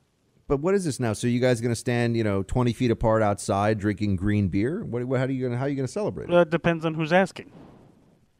Well, I got you. Okay, No, fair enough. no. I, I like uh, I like where your head's at on that one. So that's nice. You're going to be outdoors? You're going to be indoors? What's the plan? I guess it depends on the weather. I don't. I don't know what the weather is like in uh, in this neck of the woods this weekend, but it's been nice out, so maybe we will go outside. Fair enough. Oh. Fair enough. All right. Yeah, Mrs. Mark have any fun plans? Well, usually she's with me. I'm just making. I don't know. Maybe she lets it's like the guys do the St. Patrick's Day thing. I don't know. I'm just No, checking. it was just an idea. One of my friends had an excuse to hang out. yeah. Are Yeah, you a beer that's all it drinker? Um, yeah. I, I I don't know if it's my number one, but yeah, absolutely. Do you have a like what is what is the beer when you walk into a bar that you order? Um, well, usually be, bars will have fairly common beers, so like maybe a Blue Moon, like a type Right, well, that's like what I mean. Yeah. Oh, That you're a type. blue. Are you a blue moon with an orange slice guy? Look at I you, do like the bougie. orange slice, yeah. Look at bougie Mark, everybody. I had a feeling. We know How's there's that- we know how's there's that lots of bougie? bougie. It's very oh, blue moon with an orange slice. Producer Mark, you're talking to a lot of people across the country who drink Bud Light. Damn it, and they're they love it. I have no You know, problem. with American beer. I like Bud Light, but you know, if I'm drinking a beer to enjoy myself, I prefer a not even just Blue Moon, like that type of beer. I don't even know what it's called. I see you drinking some Delirium Tremens. You know that like fancy Belgian beer that people have. I do like the Belgian German style beer. Yeah. Oh yeah, that stuff is delicious. I used to drink beer, so I know about these things. Now I can't drink it anymore. Don't they have good gluten free beers now? Nah, not really. They've got good uh, cider because it's made from fruit and not from grain. But the problem with like you'll drink a, a big thing of cider, it's like double the sugar that you'll even get in a Coca Cola. It's terrible for you. I know you Cider's me, delicious. but the seltzers are all very good. Wow. Are, is producer Mark? I appreciate this. Producer Mark is so confident in his producer Markness that he is letting all of America know right now that He drinks White Claw, and Yeah. he's not ashamed of it. It, it is. There's no better summer drink than a White Claw or Bud Light seltzer. Even they've come out with Bud Light lemonades, which I'm very interested in trying. I'm just telling you, I, I there there's like ten percent right now of our listeners across the country are nodding their heads up and down. Producer Mark knows it's delicious, and I'd say you know somewhere in the eighty to ninety percent range. They're going to produce. They're they're side to side, very upset that producer That's Mark a is higher White Claw number than you drinker. think. Yeah, you know, it might be a little. There, it might be a little yeah, more. There are a lot of people number. who love the White Claws and the seltzers that won't admit it. So here's my here's my theory. White Claw is to drinks what Creed is to music taste.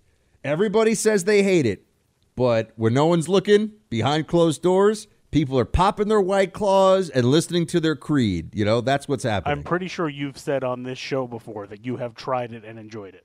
I mean, I'm I can neither confirm nor deny. Exactly. Yeah, this is your creed. Not neither. Oh man, and I I always tell them I'm like I like Creed.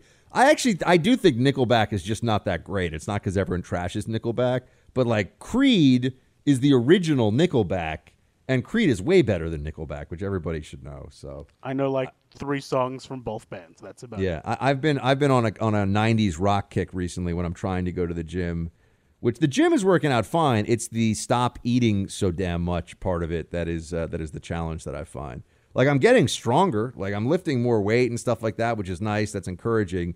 But to really get the uh, the more aesthetic effect, you know, I have to stop eating cookie dough in between meals and put down chocolate bars, and you know, it's like. What's the fun in that, though, producer Mark? What's the fun in It's that? It's all one step at a time. First, you get in the exercise routine, and then you Yeah. work work on eating better. Yeah, Huh, that's, one that's- step at a time. Very true. Very true. All right, let's get to um, let's get to uh, Jr. Who's kicking us off here with roll call. Buck and Mark, King Edward and Braveheart lamented. The problem of Scotland is there are too many Scots. We'll breed them out. The Democrats lament the problem with our republic is there are too many Republicans. Let's cancel them out.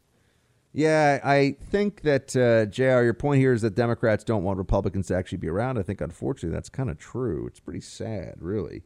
Oh wait, you got more. The deeper insidious goal of the left is globalism. Hence, climate change must be a global effort. A global effort demands that there are no borders. A centralized world government must rule. Exceptionalism is to be utterly obliterated. The mighty must be brought down, and we will all live as one. From my own personal experience, this has been percolating since the 60s and in other parts of the world prior to that. Either intentionally or by happenstance, the Democrats are setting a course that was supposed to continue after Obama through Hillary and to whoever was next. It would have been irreversible but for the damage by Trump. It's easy to understand their contempt if you see it from this viewpoint. Shields High didn't save Rome.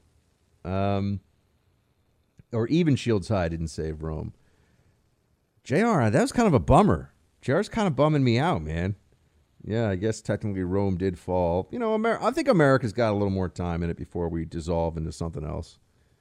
But uh, no nation state lasts forever, friends. And Democrats are trying really hard. They're kicking at the load bearing walls of our republic, and they think it's hilarious. They think it's great. They're they're drunk with power these days. But at least we got each other, team. At least we got each other. Oh, you know, producer Mark, um, a family member brought up last night that she has. It was my mom.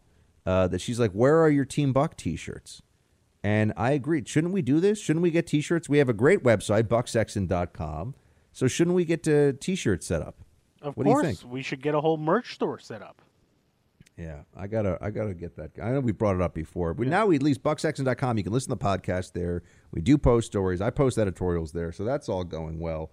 But uh, I would love to get some merch. We could create. the- a, do we want to create a, a producer Mark penalty box T-shirt? You know, where you're just like, we we get you in like one of those refs shirts, and you're like waving your finger back and forth or something, and uh, you know, We'll come up with some. We have there's smarter graphic designers out there than us. we should do it though. I mean, rather, we should have it done. You know, that, that's what I mean. At the yeah. rate we usually do stuff, uh, coming soon by 2023. Yeah, it's happened. But I like to put. I'm an ideas guy. You know, we're ideas guys here on the Freedom Hut. so like we have the- plenty of ideas. It's just the execution part. That, That's true. Matthew Buck, I want you to make. I want to make sure you know I sit on the other side of the aisle from you politically. I don't always like what you say or how you say it. okay. However, I believe in open dialogue and for you to have the right to your platform. Just because I disagree with you doesn't mean you shouldn't be able to speak your views. With that, I went on and gave you a review on Apple Podcasts. You work very hard at what you do and deserve the right to say it when you need to. Keep it up. Hey, Matthew, man, I'll take it. Thank you so much. I appreciate that. Hopefully, you didn't give me one star on Apple Podcasts, but I appreciate nonetheless that you gave a review, and it sounds like you uh, you respect. The, Don't worry, we haven't gotten any of those recently. Okay, good. Um, you res- uh, you respect the. Uh, are we still uh, producer Mark? Are we still seeing some folks pitching in? Yeah, a couple more trickle in every day. All righty, guys, keep it going, please. Keep those reviews. Remember, you go Apple Podcast, five stars. You can, I, you know, just write. Buck is awesome. He keeps me safe and warm at night with his podcast, and producer Mark keeps him in line. So it's a great show. You should check it out. There, you can just you just say that. Just write that. You know, that's all you need to do. Really helps us out, and uh, we appreciate it. Uh, Dave writes, "Hey Buck, I'm seeing on Facebook my friends' posts going to good county schools. It looks like the rules are so unreasonable that they want their kids to stay virtual. I'm surprised they're not surprised. Uh, the administrators are making it impossible for these kids to go back to what they expect to be normal. The progressive mentality is spread from the city to the counties. Keep up the great work, Buck and producer Mark. Uh, yeah, Dave. You know there are a lot of counties where there's a lot of blue going on, even if you're not in a city." And that means that there is this mentality that we got to do the Fauciism.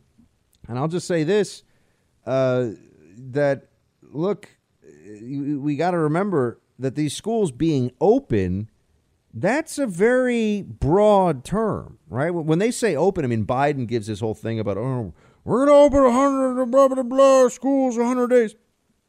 That doesn't mean one day a week? Does it mean four hours a day? Does it mean shifts, rotations of of students in the classroom? Uh, you know that that they you know, some days some kids come in, other days other kids come in. I mean, the, the the reality is that schools should just be open. Okay, the reality is that schools should be open across the country, everywhere, fully.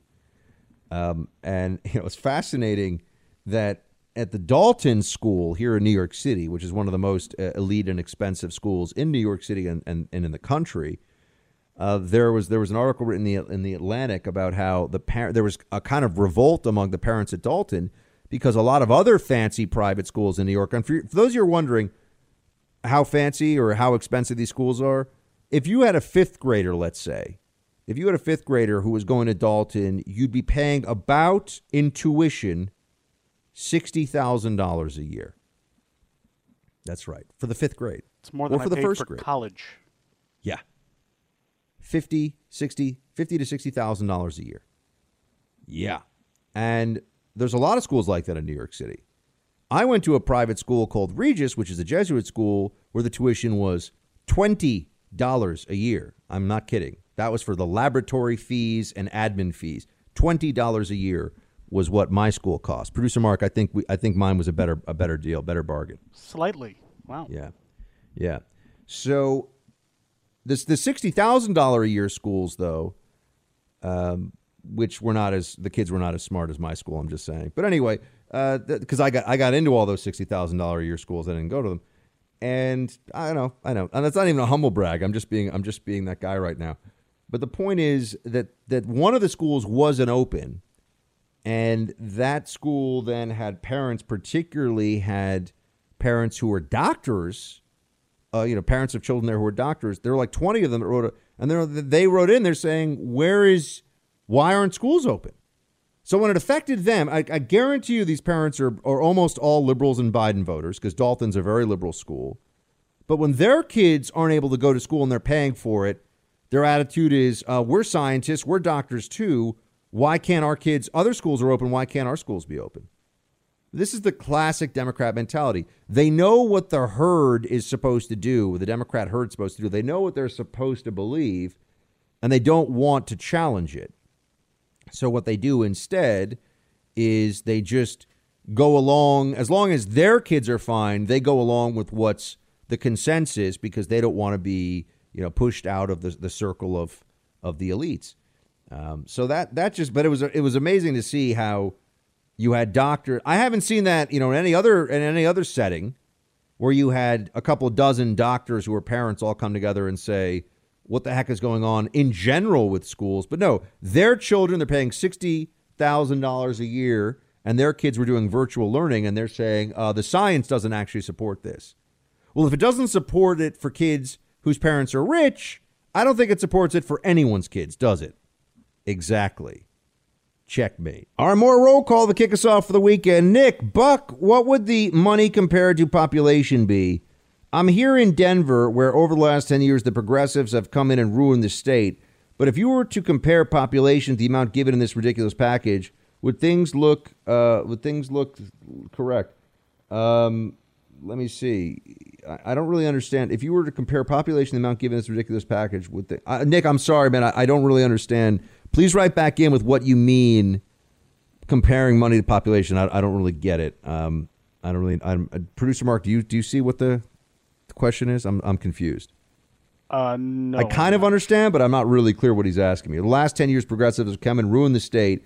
But if you were to compare population to the amount given in this ridiculous package, Oh, I think he she he must be talking about like how much New York got versus how much Oklahoma got in the oh, package. Yeah, no, okay, fair enough. Yeah, Nick, I don't, I don't know. I haven't looked at that at that breakdown, and and uh, I'm sure that that's you know, if it looks bad for Democrats, you'll have to look very hard to find it. But I, I will, I will see if I can find it. All right, more here from Jamie. I've been listening to you since the first time you filled in for Rush. Your Lepanto deep dive is an annual part of our homeschooling life. Wow, thank you so much. That's amazing. Uh, in the last year, and particularly the last four months, I've given up on most news and commentary. I feel that if I'm not being outright lied to, I'm being agitated and depressed intentionally because someone somewhere has calculated that's beneficial to their ratings. But I trust you, Buck Sexton. Shields high. Well, Jamie, thank you so much. I, I, try to be worthy of your trust always, and you know I'm not I'm not perfect. I'm not always right. I don't always see things uh, with absolute clarity, but I tell you who I am, what I believe, what I think, and I tell it to you honestly. So I appreciate that that uh, clearly has some some meaning for you, and and the fact that you do the Lepanto deep dive. And I know I've said, guys, we have the history podcast coming. I'm I'm not. That's a it's a business thing. We're just we're trying to get uh, some major corporate sponsors for a series of six history deep dive podcasts. Uh, they're they're ready to as soon as that happens, we're ready to go and release them. But that's the only way that we can get the work and labor and everything into them, the editing, and have producer Mark stay up late at night to get it going. So that's that's the part of it that's holding it up. It's not the work from our end. It's you know we're waiting to get them pitched and to get them lined up with um, with podcast sponsors. So that's what's going to be happening uh, going forward. Adi writes, Good morning, Buck. I've been listening for a while now. I enjoy you and producer Mark tremendously. Just so you know, I'm listening to you from Israel on the iHeart app. Well, that's awesome. I'm an Israeli married to an American. By the way, if you want to hear a horror story about immigration, I can give you one, and maybe people will understand the injustice of illegal immigration. I wish there was a little bit of talk about the hardship that legal immigration has to prove and versus and reality versus the government just handing illegal immigrants. I'm crossing my fingers for our great country. We're all going to survive this administration. Hope you and yours are happy and healthy. Well, Adi, thanks so much for writing in, man. We appreciate it. And uh, great to have Team Buck Israel in the house. Alex, hey, Buck and Mark. I know you often say Trump didn't get many sustainable things done under his first four years. He did sign a bunch of EOs. That's not the same as legislation. I agree. Any EO that he did sign has now been undone by the drooler in chief. The issue is with the way you frame it. I believe that during Trump's first two years, when Republicans had both the House and the Senate, half of the idiots actually believed the GOP actually believed Trump colluded with Russia and didn't support his agenda. I just think he was hamstrung from the get go. What do you think? Love the show and ExpressVPN and Black Rifle Coffee and my pillow. Stay in the fight. Shields high. Alex, you're a Team Buck superstar. Thank you so much for supporting our sponsors. That means the world to us, keeps us in business. And um, as for your assessment of Trump, yeah, I think you're. I think you make valid points entirely. Team, that's it. Have a great weekend. Back Monday. Shields high.